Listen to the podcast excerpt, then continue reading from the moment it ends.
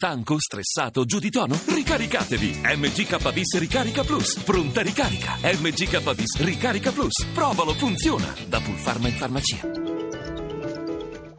uno News Economy.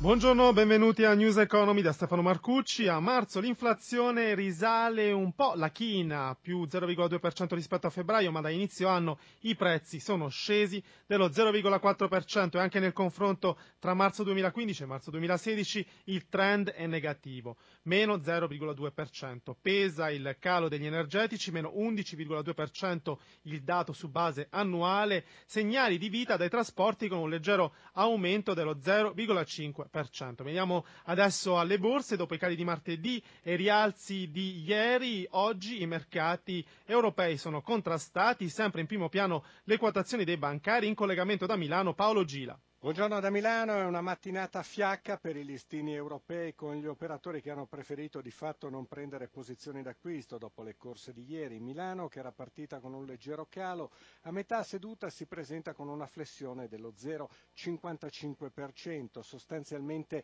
più stabili gli altri listini. Francoforte guadagna lo zero virgola quattordici per cento, Londra cede lo zero virgola dodici per cento e Parigi lo zero virgola quindici per cento. C'è attesa per l'apertura di Wall Street e soprattutto per la comunicazione del dato sull'inflazione negli Stati Uniti, dopo aver raccolto i dati su quelle europee e su quelle italiane. A Piazza Affari sono al centro delle attenzioni i titoli bancari, ma solo le banche popolari, perché gli altri titoli mostrano segno negativo, contrastati anche gli energetici, con il prezzo del petrolio che scende a quarantuno dollari il barile. Si rialza lo spread, lo troviamo a centodiciotto punti base, con il rendimento dei B T P a dieci anni all'uno virgola trentaquattro per cento. Infine i cambi, l'euro incrocia il dollaro a uno virgola dodici sessanta. Grazie a Paolo Gila. Part-time agevolato per i lavoratori del privato che si trovano a tre anni o meno dalla pensione di vecchiaia. Ora possono richiedere una riduzione del loro orario tra il quaranta e il sessanta per cento e ottenere il pagamento da parte dello Stato dei contributi figurativi come se fossero a tempo pieno, quindi senza intaccare l'assegno previdenziale futuro. Non è la flessibilità chiesta dal sindacato, ma è un inizio, secondo il sindacalista Domenico Proietti, segretario confederale della U I L. Sentiamo.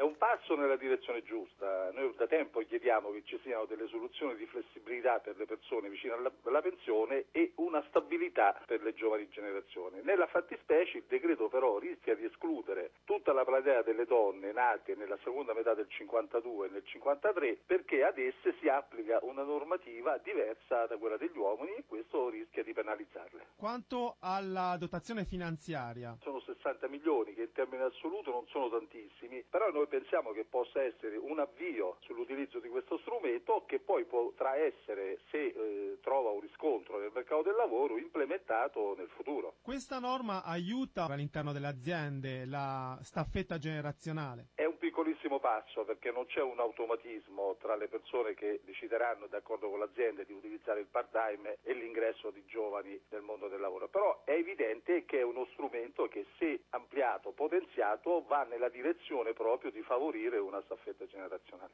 Si riunisce a Roma il direttivo della Confederazione Internazionale delle Banche Popolari, un'associazione nata nel millenovecentocinquanta che rappresenta istituti bancari e finanziari che hanno come scopo sociale quello di sostenere lo sviluppo delle piccole e medie imprese sul territorio. Sandro Marini ha sentito il presidente della Confederazione, Giovanni De Censi.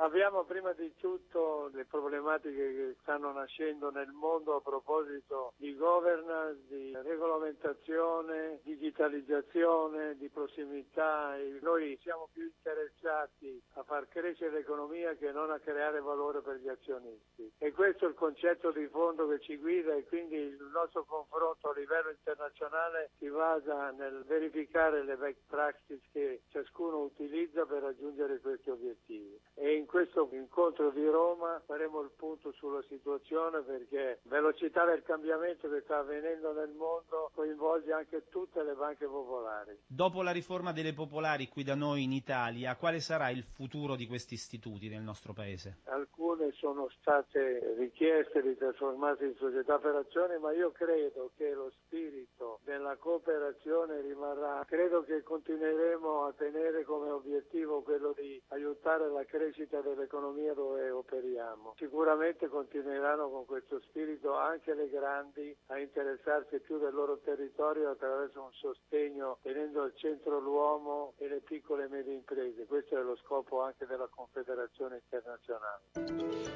News Economy a cura di Roberto Pippan finisce qui. Fabrizio Rocchi in regia, grazie a Cristina Pini per la collaborazione, grazie a voi per averci seguito. Da Stefano Marcucci, buon proseguimento su Radio uno.